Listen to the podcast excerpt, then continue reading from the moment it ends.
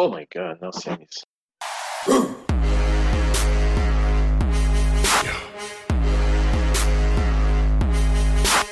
Okay, everybody.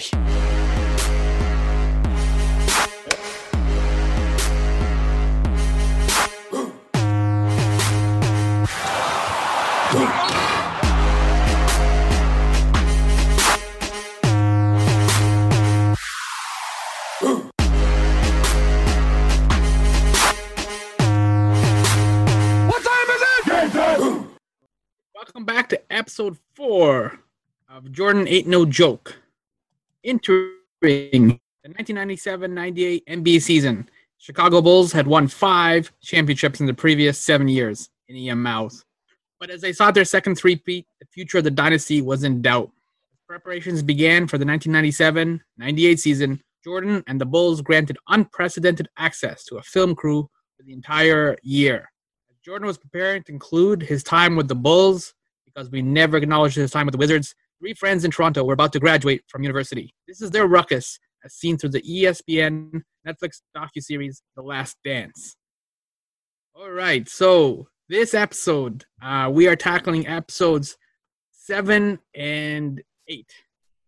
So this was the, the the episodes where Jordan went to play baseball, technically becoming a two-sport athlete. Uh, and so, in honor of that, we decided to have uh, we'll go around and introduce ourselves and say whether we are Team Deion, Deion Sanders, or Team Bo, as in Team Bo Jackson. Those were the two prime uh, two sport athletes back in the day, and they both earned 30 for 30s. My name is Sam Unin, and I'll let you guys go first. And I'm JT. I uh, I would have to say I'm definitely Team Bo Jackson. Um, there's a, a great 30 for 30, I think, on on Bo Jackson as well. And uh, I distinctly remember what a big deal he was back in the day because Nike, he was a, another one of Nike's uh, big, um, you know, athletes that that they promoted. Um, and I remember his uh, Bo Knows uh, commercials, and, and he was another guy who really kind of burst into the pop culture in, in an amazing way. Uh, I never got that same feeling uh, with um, with Deion Sanders. I, I don't know if I was maybe too young um, or just not paying attention to Deion Sanders as much. But Bo Jackson felt like he really uh, cut through like nobody else. I'm DC, and uh, I'm gonna say Team Bo. Not that I really watched much football, or I watched a little bit of baseball back in the days, but just purely from a from a marketing standpoint, kind of like what Jig is saying. I got more exposure to Bo. I know I saw Deion Sanders play here and there, but not the same kind of a campaign. Oh, I distinctly remember uh, Nike did a, a, series of these amazing print ads where they had, um, you know, just these wonderful portraits of these of all these great athletes. And I remember having the Bo Jackson one up on my wall. Uh, I think I tore it out of a like a magazine, probably a GQ magazine or something. And uh, you know, they had this great sort of copy on it, and at the end it says, you know, Bo knows, and then it just has a swoosh or something like that. So it, he was a big deal, uh, definitely. The Bo campaign too was cla- great because, as we've seen in the Last Dance, uh, there's that David Falk interview from a couple episodes ago where he said they wanted to market Michael Jordan as a singular athlete, even though he was on a team sport. But what was interesting with the Nike stuff was they were able to bring all their signees together for the Bo Knows campaign. They had like Gretzky, they had Jordan, they had a whole bunch of them in the commercials. That was like their Avengers, basically. like they had introduced all these different like all this stuff, and they were able to bring them all together for one big commercial. It was pretty cool. So we are going to now uh, talk about, as I said, episodes seven and eight, and we always kick it off by the episodes don't have a name. Uh, we're going to uh, start giving some of these episodes names. Uh, we're going to pick up where the filmmakers left off. Who has a good name for episode seven to kick us off? Uh, so yeah, I couldn't help myself with this one, but uh, my favorite, one of my favorite lines from this episode is when, you know, the episode opens with Krause at the press conference, and uh, one of the reporters asks him about all the backstabbing that was going on, and, and Krause takes quite a, you know, he's he's quite offended by the question, and he basically cuts short the uh, the press conference and walks out. And uh, just before they cut to the title sequence, you can hear uh, one of the reporters call out the reporter who asked the question and essentially says, "Way to go, Craig." that was one of my picks too. you can tell he got beef with Craig too, man. I feel like we need a thirty for thirty on Craig. He's always doing that. Yeah. Well, it just it just it was an interesting uh, bit. I mean, obviously it was funny, but it was uh, also it says a lot about what the press was like back then. I think it's it's a different beast now. I think there's a there's a lot more chumminess now with uh, between the press and the you know and the, and the players and the, and the coach staff and, and the owners. Um, there's a little more of a tit for tat. People to kind of know what the game is. Uh, back then, there's a feeling that you know reporters were a little more willing to go deep and and you know ask tough questions when they were in front of the uh, you know the athletes. Um, now you know it seems like more of that's done you know online or in writing, but not so much uh, in person. Uh, but it was just a great, great, fun moment, uh, and I couldn't help but uh, make that my uh, choice today for the uh, the alternate title.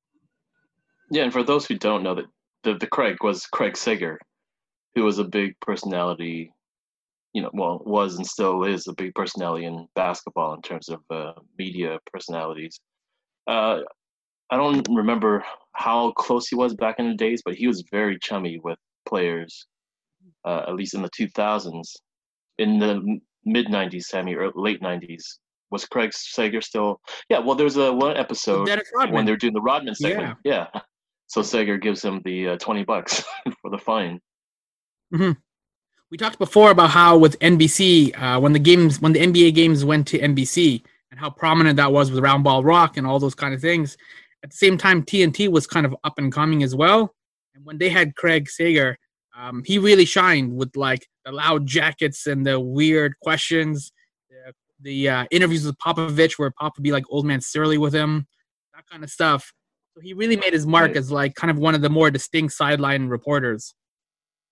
Yeah, and I mean, just to clarify what I was saying earlier is that you know it it was it's not that I think reporters are, are chummier now. Um, I think back then you certainly had eh, uh, more reporters that were closer to individual players, as you see with Ahmad Rashad and and some of the others. Um, it just feels now like uh, everyone kind of is in on the game, and it's kind of like okay, well, it's a more of a back and forth in terms of okay, you you um, scratch my back, I'll scratch yours, kind of thing.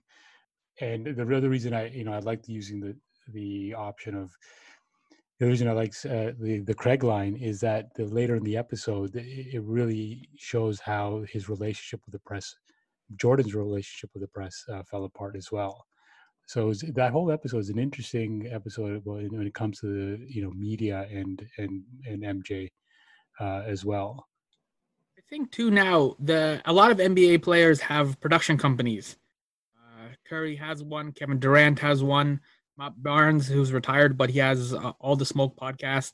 I think a lot of players, and LeBron obviously does a lot of cheese, but I think a lot of players now recognize that a media obviously is a lot more accessible because they have a lot more of these outlets, um, and it's a lot more cheaper than things to do. But at the same time, I think it allows them to um, control the narrative a little bit better I think when they see things, especially like The Last Dance, how media was, and and they know their interactions too with um, sports media, and it's a larger ecosystem now with podcasts and blogs and all kinds of stuff. I think they realize that's a better way to control the narrative, and I think that's partly why Jordan also agreed to do The Last Dance and why he's so candid in it. It's almost like he's like, I want this on the record. This is what I was feeling. This is where I'm at. And I'm like, he's kind of almost correcting the narrative, if that makes sense. Well, yeah, I mean, I think it's also that most players now probably go through some sort of media training. Uh, I don't know when that started necessarily with uh, professional sports, uh, but certainly I would think sometime after the 80s, maybe in the, in the 90s. And uh, I don't know that you know Michael that necessarily did any of that, uh, so things were much more raw. Uh, but now, as you were saying, Sam, is that you know everyone's pretty media savvy and and a lot of them are just you know they create their own media now, so uh, they they know the game on and off the court. Find um, or are you missing any of the balance? Like uh, we had a quick little like cameo appearance of Jordan's wife, for example. the kids have appeared once or twice. They were in the French episode in the first episode, uh, but they were little ones. Like this is completely a basketball story. Uh, I know like they did talk about his dad dying and his mom and stuff like that, but for the most part, that balance is kind of you find it weird or like it's the right balance or how do you find that between the personal and the basketball? You know, it's it's really um I think like for me anyways, it goes back to like they have X amount of time. I think there's all there's a lot of importance uh, with family because you're trying to get a sense of the men, the man during the games and after the game. But uh, I think also you know with the bitter divorce, there that could be reasons why Juanita Jordan is not featured too much. I there was some talk by the kids that or by somebody that the kids are going to be a little more featured in the next two episodes. Um, so yeah.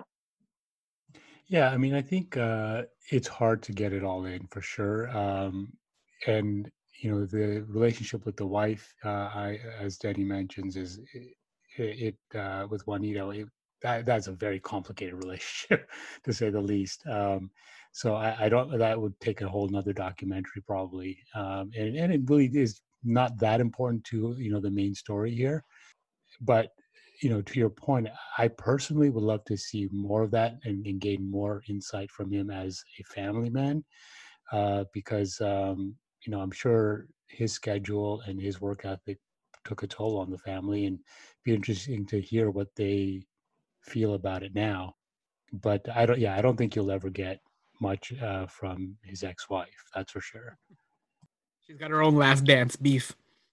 Denny, what was your title? Do you have another title for episode seven other than Way to Go, Craig? Uh, yeah. I mean, there's um, there's so many titles that could go with this episode. Uh, I think one of them I uh, would be Love Hurts, and uh, so there's a you know there's a big theme about the tough love that Jordan gave all his teammates in this episode. You know, featuring Scotty Burrell, and uh, moment of silence again for Scotty Burrell. See, okay, this is a funny thing. So that's been the narrative, like throughout all the kind of media outlets or the sports discussions, is that oh how Michael treated Scotty Burrell. But then when you watch the doc, Scott Burrell's like, yo, I gave it back to him. You know, he was a cool guy when you're when you're not talking off the court. And the guy was just trying to raise everybody's level. He actually never once said, "Oh shit, like it was, it was it's funny and this is a little racist i guess but it's like it was all the white dudes who were like oh he was an asshole oh he you know he punched me or like i was scared of him but scott burrell said no that's just that was just his way of trying to light a fire under us scottie pippen said you know i needed him to be like that he needed to be the tough guy i mean you know like that it obviously wasn't all the white dudes bill wennington was like i know why mike did it and it worked Yeah. right? And even Perdue said, yeah, after a while, you understood what he was trying to do, and you, you do think that he was a great teammate. But he also called him an asshole, a jerk, and all that. Well, in the next episode, uh, when Jordan was coming back post baseball, uh, there was that scene where BJ Armstrong was like they had breakfast together. He's like, "Why don't you come down to practice one time? The team kind of misses you, or like, you know what I mean?" He kind of said, "Like, come on by." Like, it's not like he was like this like super toxic like co coworker or something like that. He was just a little bit like difficult to deal with. That was it. But it seemed like because they were succeeding and doing well and they were becoming better basketball players. I think in the end they recognized that this was worth it. It was tough. It's like the uh, when you go in the Marines or whatever, you have that boot camp. It was just Jordan boot camp. Yeah, and I don't understand like the narrative out there. Like everybody is focused.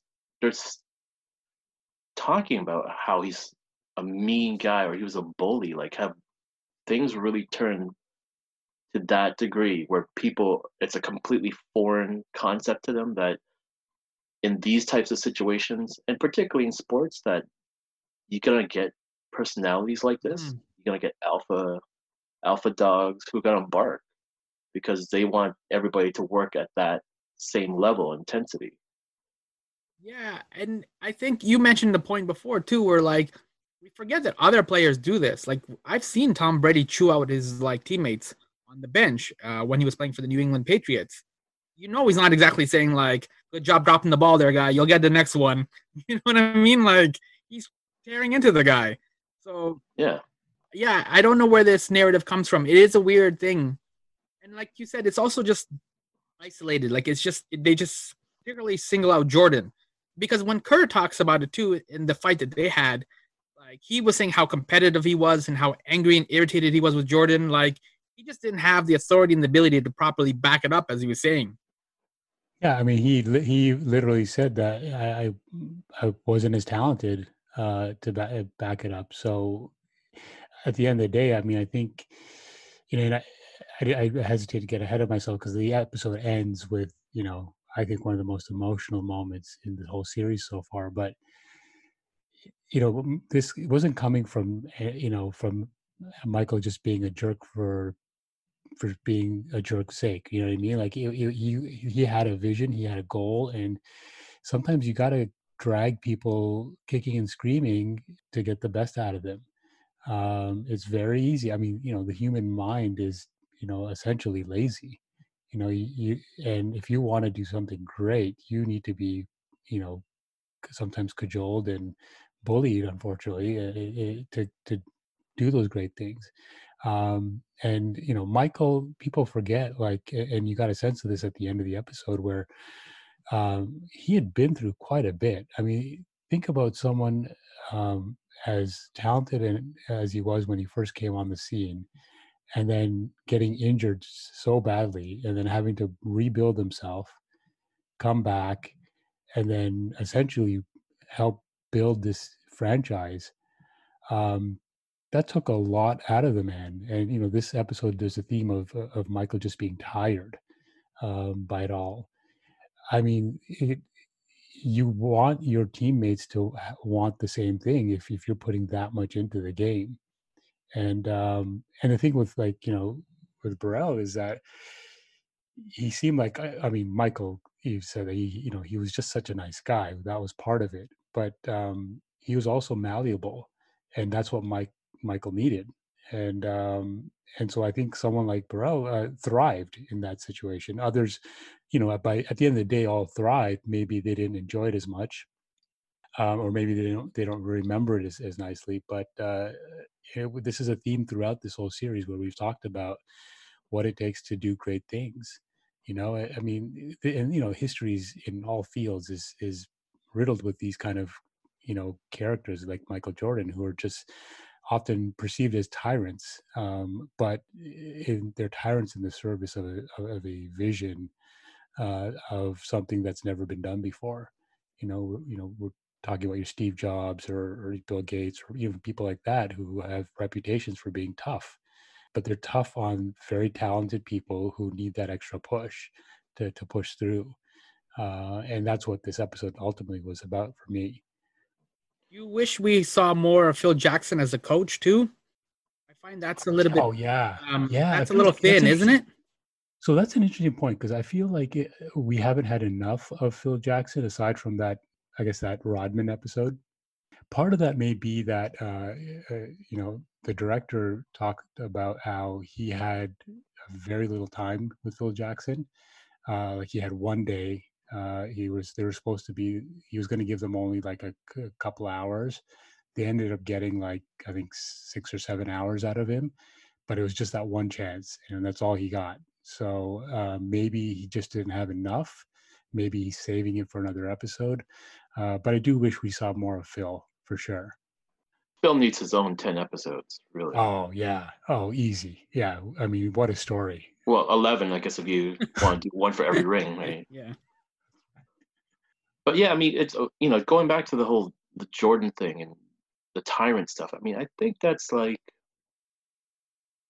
it's so easy to say that, but all those dudes from that generation and even the generation after him, that's, that's part of the game. Trash talking is part of the game. And that's just all extended trash talking, right? Now, people trash talk for different reasons. At least he was doing it for leadership reasons. He was trying to get, get light fires under people's asses, not just to say, "Oh, well, I'm better than you," because he already everybody knows he's better than everybody there. He's trying to get everybody motivated, and I guess you know that's uh that becomes a question of well, is it the best way to motivate people? Well, I mean, to play devil's advocate here, like you, even Phil Jackson says at a certain point he had to rein Michael in. So there may be something. You know, we never hear, you know, the the worst of it. Uh, there are players who intimate intimate that you know he crossed the line a few times, and we never really see or hear what that crossing of the line was. Um, so it's possible that he he did go too far, and, and and luckily Phil Jackson was there to rein him in when when needed. Um, but there, yeah, I don't know. There may be something to uh, you know what those guys are saying. But at the end of the day, uh, end of the day, with hindsight being twenty twenty, you look back and I don't see any of them regretting their time there. Uh, you got rings. Seem to have, they got rings, and none of them seem to have any traumatic, uh, you know, PTSD from it. Uh, they, they, seem to be doing just fine. Except, except maybe Craig Ehlo, though. And maybe Toni Kukoc. Rest in peace, Craig Ehlo. Oh. But it's hard to like um, pull this out of context too, because you're talking about 82 games they're on buses all the time. They're on planes all the time. They're in different time zones. To spend all that time with somebody, especially go from like October to June because they were winning championships. Yeah, there's going to be times when people are hangry or whatever it may be, or irritated or frustrated, or they had a bad game the day before, like they didn't get enough sleep. There's all these different things like over the course of a season. So you could easily pull out a moment or two and say, "See, he was a jerk. He was mean to me. He's whatever." I think it's just because over the course of a time, like you have to allow so much time and acknowledge so much time. I don't know that you can isolate one or two minute like moments and say he was mean to me and this is who he is exactly. Oh yeah, for sure. You know, a lot of these things they they have a compound effect, right? Like you know they they they multiply and they add one adds to the other and it just gets bigger and bigger and you know pressure builds up and under those stressful situations i'm sure guys uh you know didn't always take it you know, in the most good-natured way. But uh, but I mean, there's no doubt he was a tough leader, and uh, that's what uh, they need. I mean, Michael says, you know, it's like if you can't take me yelling at you, what are you going to do in the playoffs? Like, that's a legitimate point. Teammate. Yeah, I'm I'm your teammate. I'm here to help you uh, help us win this thing. And you're, if you're gonna cry uh, when when I'm talking to you, what are you gonna do when you're out there and you've got like the Patrick Ewing and, you, and we're facing the Knicks or, or, or the Charles Oakley or Charles Oakley or, or what are you guys going to do there? So like you know, no, that's such a good point because actually, in that moment, the the first thing I thought of was um, Glenn Gary, Glen Ross. when Alec Baldwin is given that that speech to all the guys, and he's like, "If you can't take this, how are you gonna take it in a, on a sit or whatever the line was?" Yeah, brass balls. Reminded me exactly of that mentality. Yeah, it's so true. There's you know there's so much about this documentary that feels like a movie. Uh, like a lot, some of these lines that you know that they're saying, they they feel like wow, this is right out of a movie, uh, which is uh, which is apt, and certainly in that case where he's like, if you can't handle this, how are you going to handle the, the layoffs? Yeah, a lot of the drama, like um, modern NBA now, a lot of players are like fighting for like minutes or um, they don't want to sit on the bench or whatever. They want to start. It's these little, it's these little dramas. Well, yeah. Well, it all comes down to you know the work, right? I mean, uh, there's a great line that Jordan says uh, in the huddle um, uh, just before they're going out. Uh, I think to to play the Nets starts off with hard work, ends with champagne. Yeah, it's a great so, line.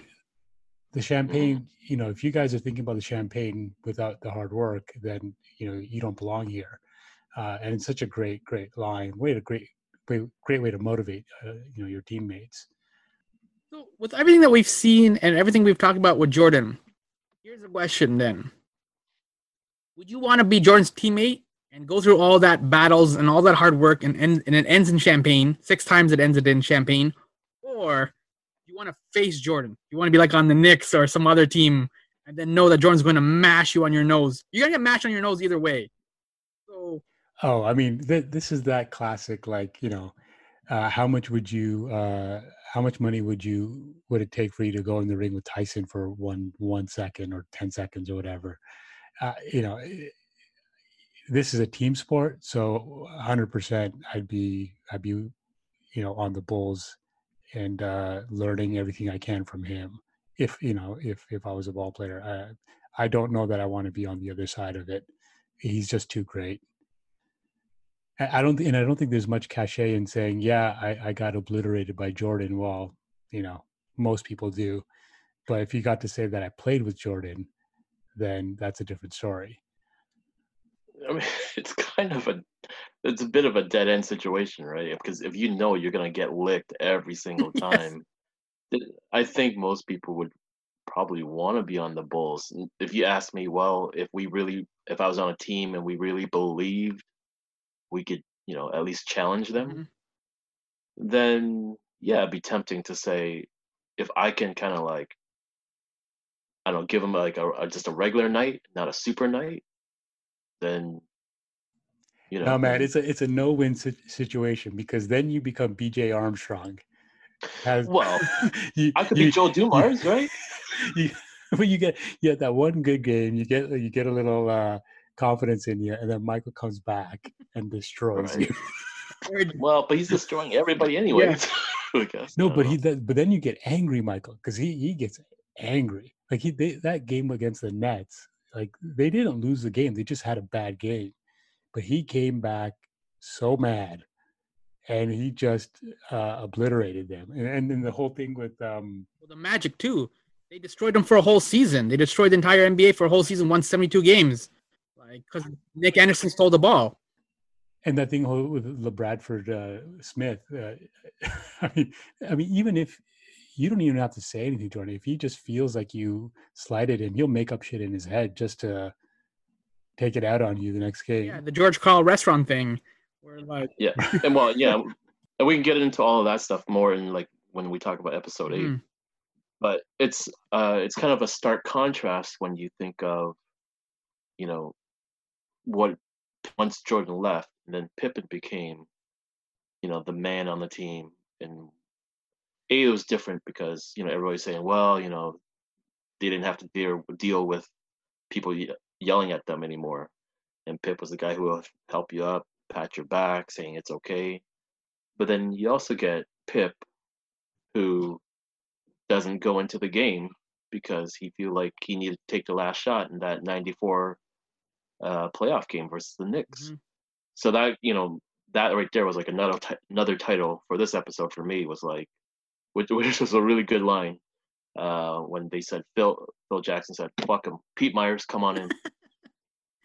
that needs to be a T-shirt. Hundred percent, and I think that that's that's a perfect encapsulation of the ultimate difference, or the ultimate thing that sets Jordan apart from everyone else is that leadership, right? Like there is no way that not that that would have Jordan would have been in that situation, but the fact that he completely crumbled in terms of leadership in that moment uh, was pure, uh, you know, it was BS, and, and, you could see the, you know, the ramifications of it.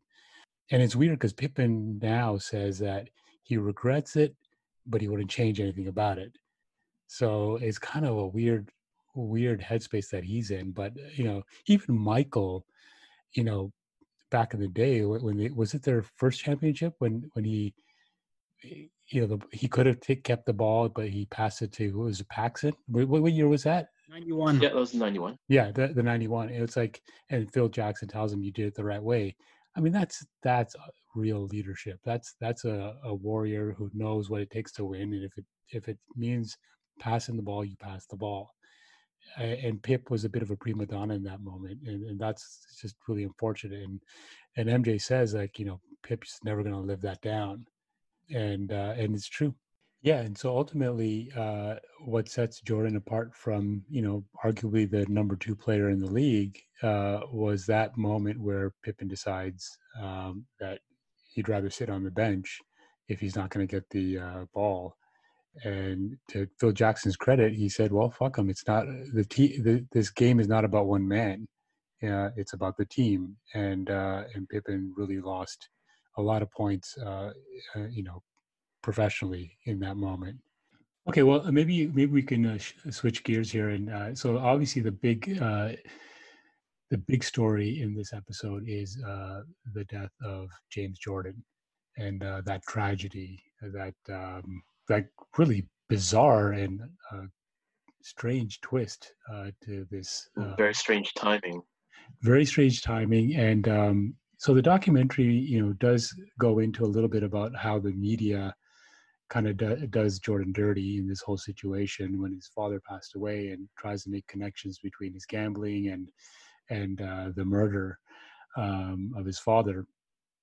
Uh, ultimately, it seems like the the documentary is pretty strongly on the side of it being all BS. I think it probably is because we've talked about this in the past in the in the episode about his gambling and how you know we'd ever i think we all have seemed to agree that it wasn't necessarily true that he was a gambling addict or had a problem. It, it was a competition problem with him. So uh, the idea that that was all connected seems thin to say the least. What, what do you guys think? For sure. Yeah i mean i don't know it's I, I i guess honestly i don't have too much to say about it because i think it's just stupidity you know i think it's just I don't know, it's dumb that's all. Yeah, well, that's why I called. I my title for this episode was Jordan's tears. For obviously for the two reasons. One is that scene at the end where he's crying because he's talking about competition and the price of leadership and winning, but also because this dealt with his dad's passing. It's interesting because the first time that Jordan retired uh, was was in 93, 94 or whatever it was. When that happened, because his dad had died and because he went to baseball, I honestly believe that was the end. This wasn't just like I don't know, like a football player taking a couple of years off or somebody like that. Like this really felt like the end. I know Jordan was dealing with his own grief, but at the same time, we were also dealing with our own grief too because my man was gone. Like it just seemed like an abrupt ending. I understood it because he needed the time and the space because of the dad thing. But at the same time, it's like, well, what about us? Well, yeah, I mean, it was, um, and I, I mean, the footage that they had of of you know people all over the world watching you know TV when he's making that announcement. I mean, it's kind of amazing to think that it, that retirement was a you know where were you when it happened type moment.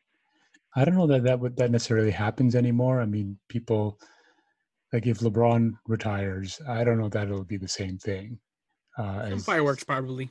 There'll be there'll be, but I don't know that it'll be that sort of like everyone stopped in the streets, you know, that kind of thing. I mean, this was this was a monumental thing, and I just remember thinking like, "Wow, that's that's it. it's, yeah. it's it's done." And uh, and of course, at that point, no one's ever thinking that he he would come back. I mean, I don't even think at that age I was uh, that I thought that it was even possible, even though he kind of leaves leaves the door open in the press conference, but I just was like, that's it. Like, well, is this even possible for him to come back? Even though that's what we all want. What I thought was so interesting, I remember back in those days watching that press conference, I was surprised at how stoic he was and how kind of, uh, I don't know, how light-hearted, for lack of a better word, he was, despite what had just happened really recently. And um, it's not that I, you know, made me suspicious of anything, but just like, wow, he's really keeping it to himself. He's really putting on like layers of of, of privacy, of the mask that he does not want to share with his his feelings on his father, what had happened with his father, and even in the words that he used, he'll never. He makes an extremely conscious effort of not being a victim, but I think it's okay to, you know, for something like that that horrendous to happen in your family to, to kind of feel like to be honest about it. And he never had and even within this documentary like it's still you know he talks about it but he the whole thing about that he says turning a positive out of a negative you know it's a little he's really keeping it like like ahmad said he keeps it to the vest really very close to the vest. You know it could be it could be one of those things that it's also that it, it just cuts so deep that he, he has to put up those walls. I mean we do we do see a much more emotional jordan later in life. Um obviously the memes the crying memes and what have you uh mm. back in the you know when he i think it was a hall of fame uh, induction i wonder though if he always had it in the back of his mind that he was going to come back despite what he was saying publicly I, I think maybe he really just needed this sort of sabbatical, and and that it was always his intention to come back. So that might be part of it as well. And and you know, as he aged and, and got older, he he was much more emotional. But uh, you know, there's some things, man, like something like that. You know, you, it could just be one of those things that you put up uh, such deep and you know thick walls uh, around that part of your life because it's just too much to deal with, especially in a public way. The second episode, um, the one where he the they had that scene, that classic scene after he defeated the Sonics, and he was in the locker room. Oh, he had the ball, right? We've seen that because that was they aired that, but they didn't air the sobs back then. At least I don't remember the sobs. Ah, the sobs. You oh mean my the, god. the audio? Yeah. Yes. They Yeah, didn't air that, yeah. did they, Denny? I don't remember the sobs no. like that. That I was like know. but they might not have picked up on the audio. Like the, those were the the broadcast video cameras that we watched as teenagers. Yeah, they might have cut those out. Yeah, they might have Yeah. had commentary over it or whatever. Yeah, I remember that scene, and then when you hear it, you're like, "Yo, man!" Like you, it wrecks Yeah. you a little bit too, right? You're like, Oh yeah. you have a little tear come down your eye, right? Because it's like, Oh, for sure. I mean, it, it's it's never uh, it's always uncomfortable hearing a grown man cry, but to to hear uh, those sobs, man. Those, those weren't were- crying. yeah, those were like deep, deep, uh, guttural sobs that uh, were just from a deep place of sadness and joy. I think uh, at the same time. Uh, so that was I, I emotional to watch. I don't know about the joy at that moment, but uh, those are I think those are two years of pent up emotions too. Like just just maybe not facing well not not facing, but you know, just just letting it all go. Yeah, I mean, you know, James Jordan's impact on on his son is is you know nothing small. I mean, he, as he says in the in the episode, you know, he was his rock. He was his his best friend, his his confidant, his uh, you know his his man. He was he was, he was always with him. I mean, it, it was one of those relationships that um, I think uh, only fathers and sons can really understand. And uh, when you're dealing with a life as large and on a large scale like that, the decisions that they would have had to make together and the problems and situations that would have arose, that's it's it's hard not to be become emotional about it, and and and then for it to end that way is just uh, just so tragic. It's fascinating because it's like his parents clearly didn't care who that he was Michael Jordan. you know what I mean? The basketball player. It's pretty clear that they were like, "Boy, get your car, like get your butt in the car," like that kind of tone, right? So, Jordan allowed it from them because of who they were, but there wasn't very many people that could tell Jordan or talk to Jordan in that way and in that tone. And I think he also found that valuable. And I think as the series will go along too, the demands on Jordan and people just wanting things, and we saw already the tickets and like how much people wanted tickets from him and all those kind of things. All those things, like his parents probably just were like, "Look, we know who you are and we understand you," and so they can he could be himself. Like all the emotions and all the other stuff, just put be himself, and that's probably a relief too. Well, they ground him, right? Like, I mean, when you're someone like Michael Jordan or a celebrity of any stature, if you don't have people that can ground you, um, you just become uh, unmoored, right? Like, you just, uh, uh, it, it's impossible to be, uh, have any semblance of, of, of a normal life when every day at work, you know, 20,000 people are, you know, cheering and, and telling you how much they love you. So you know you need people like that and luckily for um, uh, mj that he, those people were his parents. Not everyone has that uh, certainly not everyone uh, coming from his background either right? So it, it, it was a seems like a, a wonderful relationship that that ended too soon. And uh, so okay i have to ask you guys though um, so once this uh, retirement happens uh, the media goes nuts and makes these connections and then there's this rumor that it was really a 18th month 18 month suspension. Uh, what do you guys think? Do you think there was any uh, truth to that Once again, just bullshit. yeah it seems like the documentary is trying to sort of put to rest a lot of these big stories about about michael jordan uh, whether it's the gambling or the suspension and it's just weird it was a weird obsession i have to say like it just seems so it's like such a weird obsession There's an interesting story uh, when Michael Jordan was in his second year. I think it was in his second year of the Chicago Bulls. He, him and his ex-wife Juanita. Well, at the time they weren't even married, so they had a child out of wedlock. Nowadays, it's like nobody cares or whatever. But Jordan like had the kid with him, and he ran into the reporter somewhere. I can't remember which reporter it was, but he ran into the reporter, and so the reporter was in this weird position where he didn't know if he should report that Jordan had a kid or not. It's a weird dilemma of like having a kid out of wedlock doesn't really, I doesn't care. Like, are they gonna like defeat the Knicks next week or like you know what I mean? Like, there's bigger issues at stake. It didn't seem like a big thing, there's a weird moral authority that the, a lot of the media had, and I think that's where some of the gambling stuff comes from. They can pass this judgment, and so once the gambling stuff started coming out, they were passing this judgment, and eventually when Jordan did like that was one of Jordan's first scandals, having a kid out of wedlock. And so people were like, you know, your role model, you should be married, you should be like it's all these old fashioned values.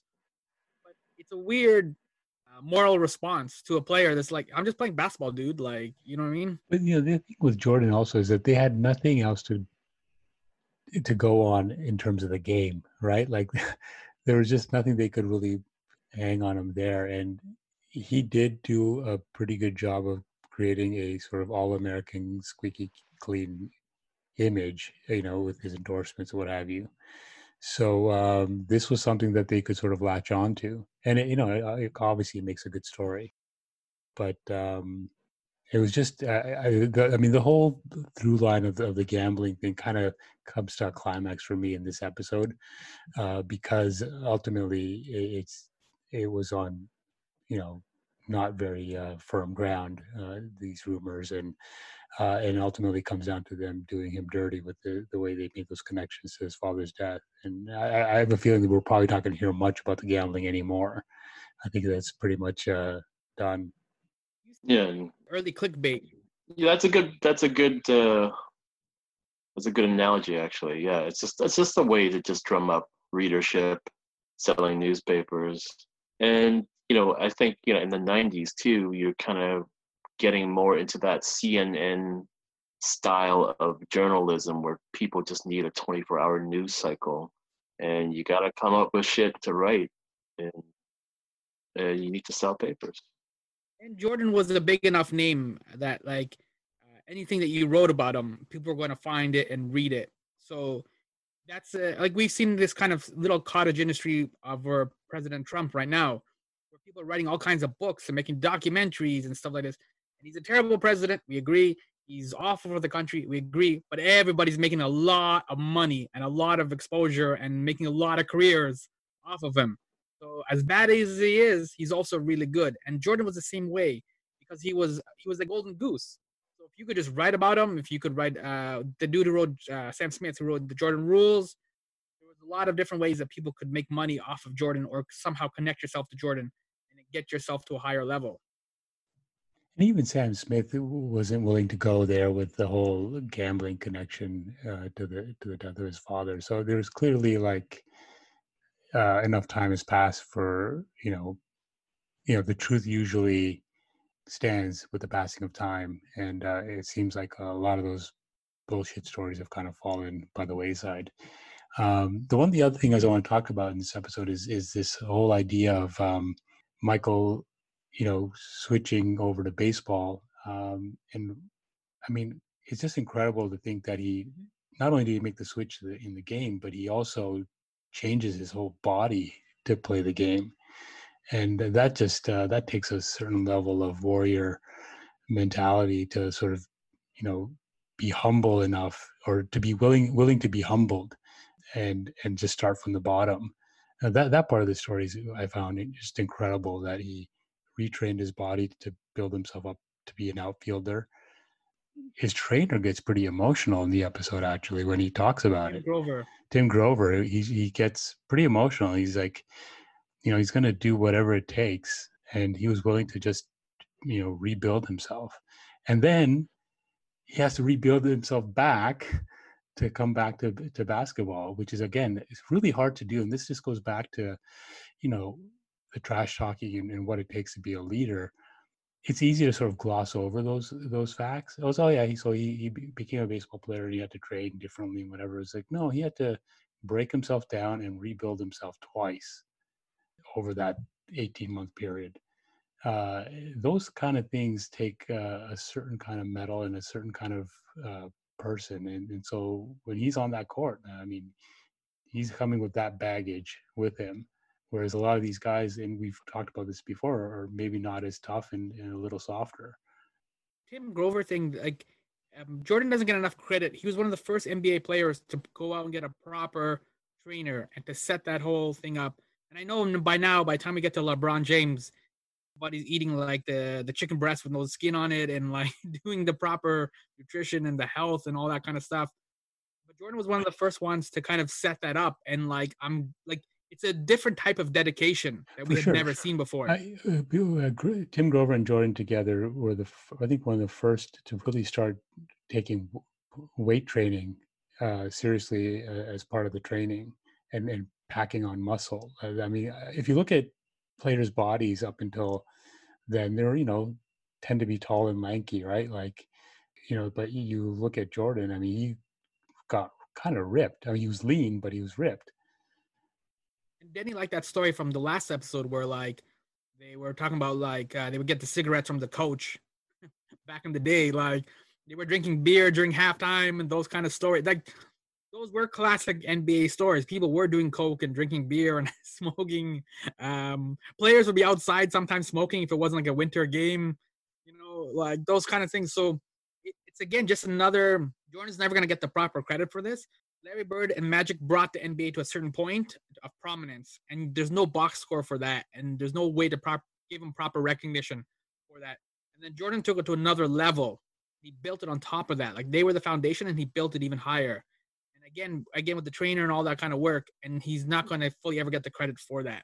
Uh, yeah, it's it's one of those you know things that just doesn't get talked about enough. Um, but uh, and then it just you know this uh, episode kind of climaxes with that emotional wallop of, of a moment where you know you have Perdue talking about what an asshole he was, and then Michael talking about you know what it takes to be a leader a leader and and to win and he gets really emotional. Like he, it's the first time we've seen him just straight up, you know, about to cry, and he asks for the camera to cut, and um, it's a just to me that it, everything comes to that down to that moment for who this that man ultimately is. Um, and he and he says, you know, it's like I, I never asked him to do anything I didn't do myself, and uh, and that's what it comes down to when it when you're talking about leadership on the court is uh, you know you're not being asked to do any more than the best guy. And go uh, back and look at that scene. The tequila is still full. Like that was an early. Yeah. So here's an interesting story. So uh, the the director talks about um, that moment in an interview, and um, he says that that moment was 40 minutes into the first interview they did with him. Mm. 40 minutes into the first interview, uh, Michael gets that emotional. And and the other thing that was in the first 40 minutes uh, uh, uh, that he ever interviewed Michael was the cocaine circus story. So he's he was like after that first hour of interviewing him, he was like, I had him laughing his ass off, and then crying, and so he was like, Oh my god, like I think I have something here, and uh, so it's incredible to think that like that happened so early in the process. Uh, and you know, he obviously doesn't use it until this mo- episode seven, but you can tell that Michael seemed to want to ha- get a lot off his chest, um, and in some ways, this is kind of a confessional for him. So yeah, let's let's really let's try to really take a deep dive into those that moment where he starts to get misty, when he starts to get emotional. What do you think those tears meant for Michael Jordan? Okay, well, I'll I'll give you an idea of kind of where I what my train of thought was when I saw those tears because he was. I think it's basically you know it was talking when he was talking about that perception of being an asshole and the last things he said before he started tearing up was if you don't want to play that way don't play that way. And so i was just i was trying to think i mean what exactly was he feeling? What hurt him? Or was he feeling hurt? Did he feel like maybe like all that hard work that he put into it and all the accolades, all the championships, he still maybe there's a part of him that still feels misunderstood or maybe underappreciated or just in a way devalued because because people think he was i don't know being selfish? I mean any thoughts about about what those tears might have meant? I mean, I, I think along those lines, I think it, it to me it came across as you know that notion of the misunderstood artist, and you know people see the Mm. masterpiece, they don't see the thousand paintings or pages of of a book that got thrown out. Uh, and and you and you got a sense of that in the way they cut that moment because they were they were flashing back to like all the tough moments he had over the years. And Michael's talking about, you know, it, this is what it takes. And you're seeing these moments of when he was injured and when he, uh, when, you know, the fans hated him and, and, and all this stuff that it just builds up. And I truly feel like, you know, if, if you're someone who's that obsessed with something, there is a part of you that feels that there is no one else on this earth that will understand your obsession and will understand what you go through.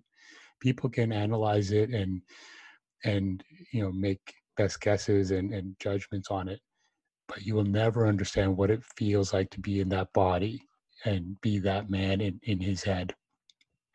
And that's why I, you know I have often felt that Michael transcended the sport in a certain way to to make it a really a, a, a, an artistic thing where it's just like he, he's this artistic genius on the court that um you know it it took you know a million you know it took a million brushstrokes to get that perfect you know jump shot or or or, what have you. Like it, it, i really think it was one of those things where he just felt he, no one will ever understand him. And maybe maybe his dad was that person who did understand him and maybe he was doing it for his dad. Um, and and he unfortunately never got to see the whole pi- picture finished but uh, I, I i took it that to feel like he just he just felt alone I felt it was love. I think he was crying out of love because you guys have kids. I don't have kids, at least according to the, the courts. But I don't have kids. But you guys have kids, and so there are times when like kid wants to have like ice cream or gummy bears or something, whatever it is for dinner, and you have to say to them no. You have to have like vegetables or whatever healthy people eat.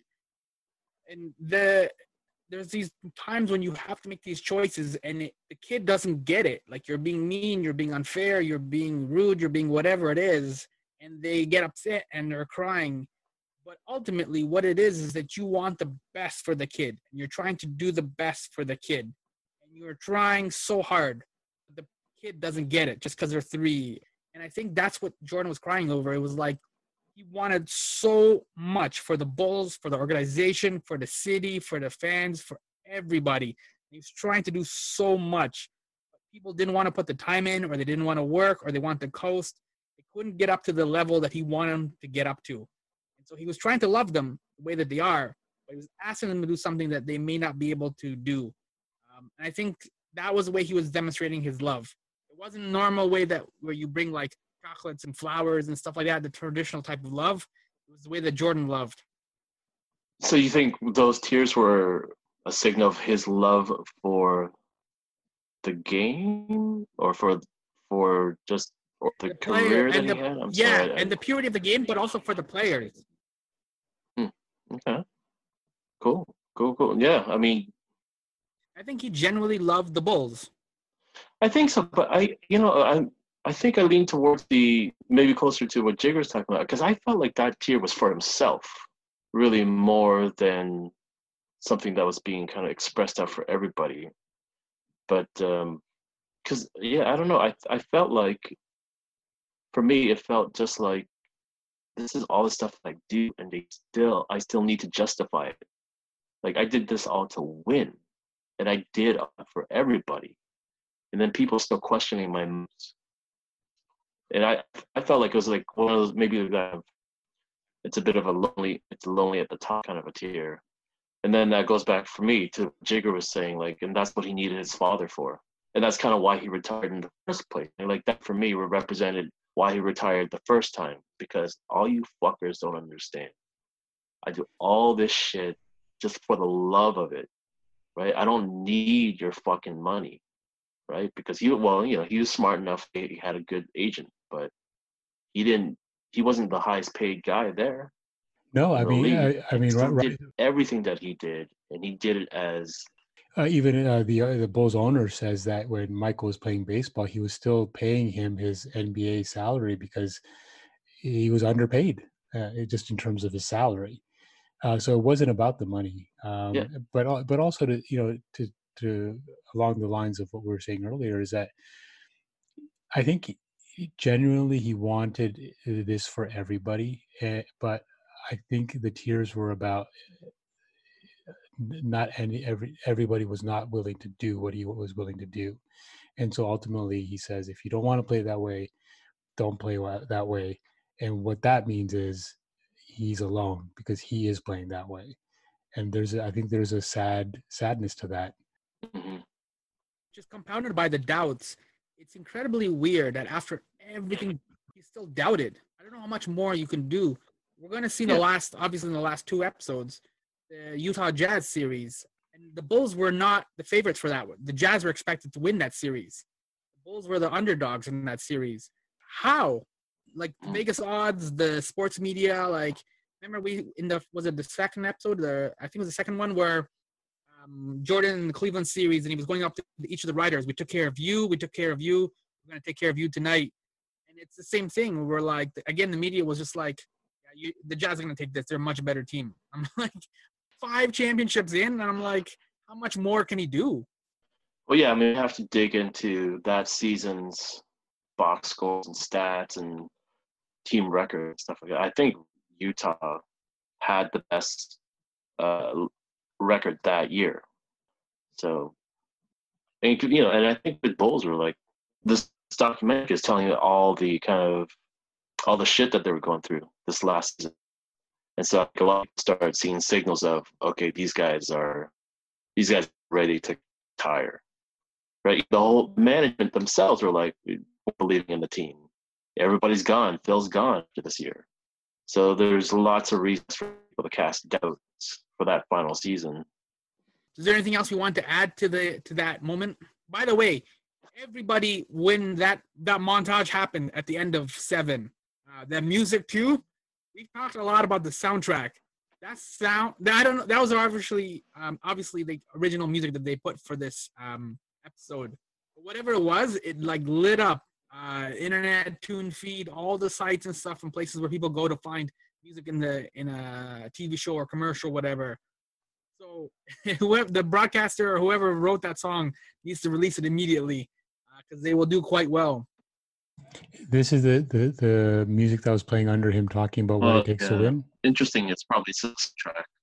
It's probably what? It's probably a stock track. Stock track. Okay, so why don't we uh, transition to uh, episode eight? Uh, so, of course, episode seven ends with that uh, great montage and uh, Jordan in tears, and the uh, winning has a price. Now we're going to uh, switch to episode eight, where he leaves and ends up coming back to the NBA in dramatic fashion. So, what were your titles uh, for episode eight?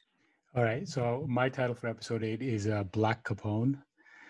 Um, and the, the, the reason is for that uh, amazing scene where uh, after they uh, they didn't lose to the Nets, they just had a really bad game to the Nets uh, after Michael publicly talked about how you know impossible uh, it would be to lose to the Nets. They, would have to be asleep to lose to the Nets. Uh, and then the Nets take them for uh, I think it was a pretty close game. It was like a two point game or something like that. Mm-hmm. It was a low scoring game, and uh, Michael was just livid. And uh, there's this great scene in the in the in the in the, uh, in the change room where he's. well, they actually did lose that game. Did they lose that game? They that was that. game two against the Hornets, and that's when BJ uh, oh, won the game sorry, sorry, I was thinking of the other. Yeah, I was thinking. Yeah, it was against the Hornets. That's right. And uh, uh, MJ's there in the in the locker room with that baseball bat, smoking a cigar, and that was just some, you know, Yes. Ro- that was Robert De Niro as Al Capone in the in Untouchables level shit. Like, Yep. and, you know, and it's Chicago, and it's just like all of it. It was just just perfect.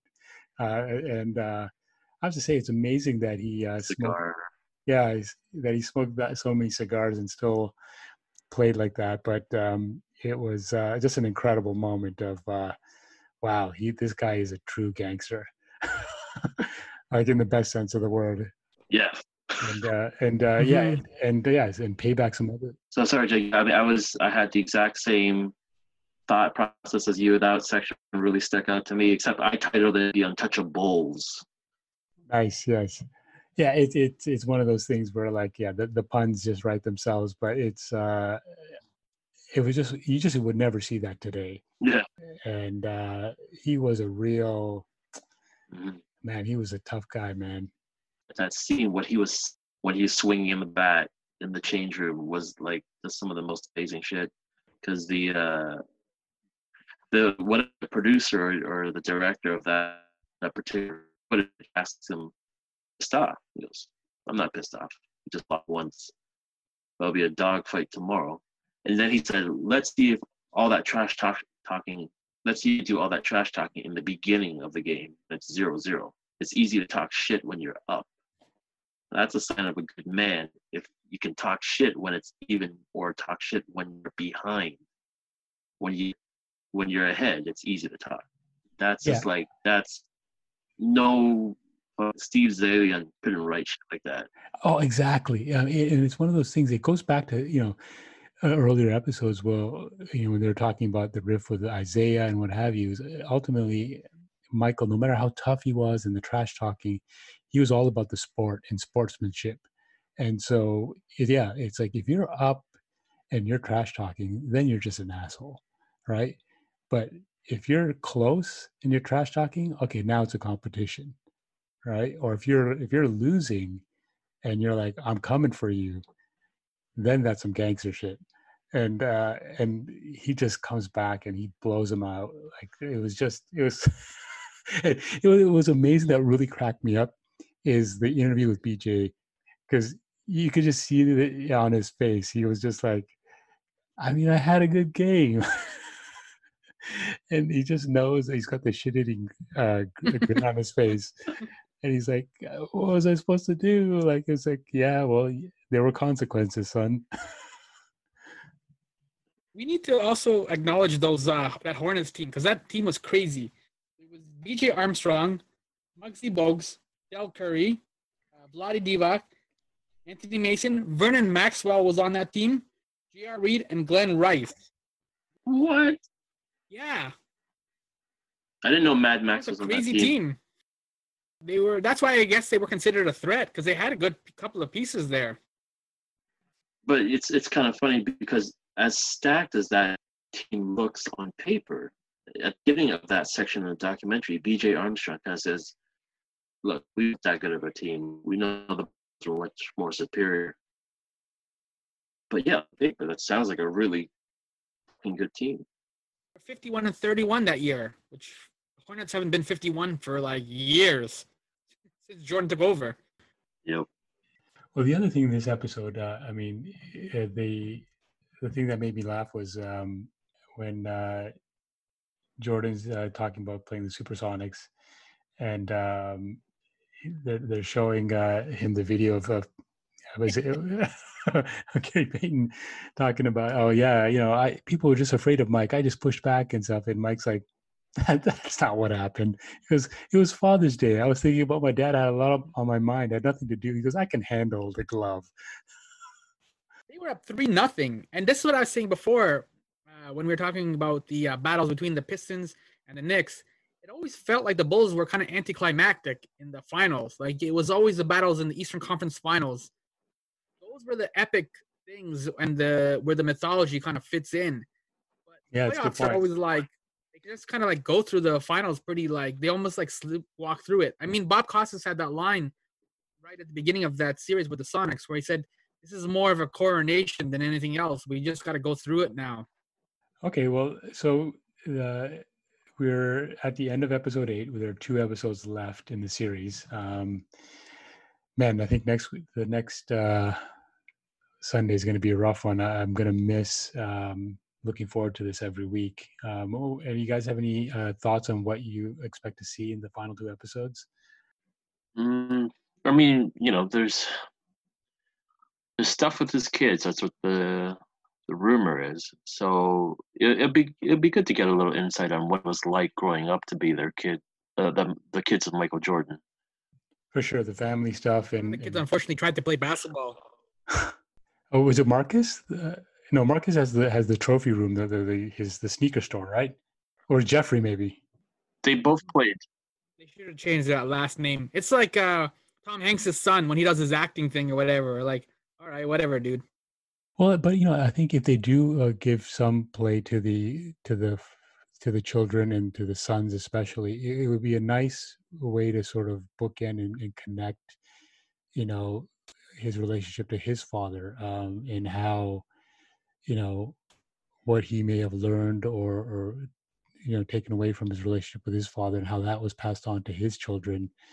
Um, so I, I, do think it would be a, a nice moment to have uh, just in terms of you know making those connections between uh, the the you know you know the fatherhood connections essentially because you know his father was such a huge um, deal in his life uh, and to see how he was able to or not you know pass that on to his kids i'm looking forward to the flu game and having jordan talk about that because that game is just yes. so epic oh my god yes the mythology of jordan oh, and the yes. fact that right at the end oh for sure yeah that flu game that's got to be on the reverse of that, though, it's gonna be potentially one more Scottie Pippen kind of in a bad light moment.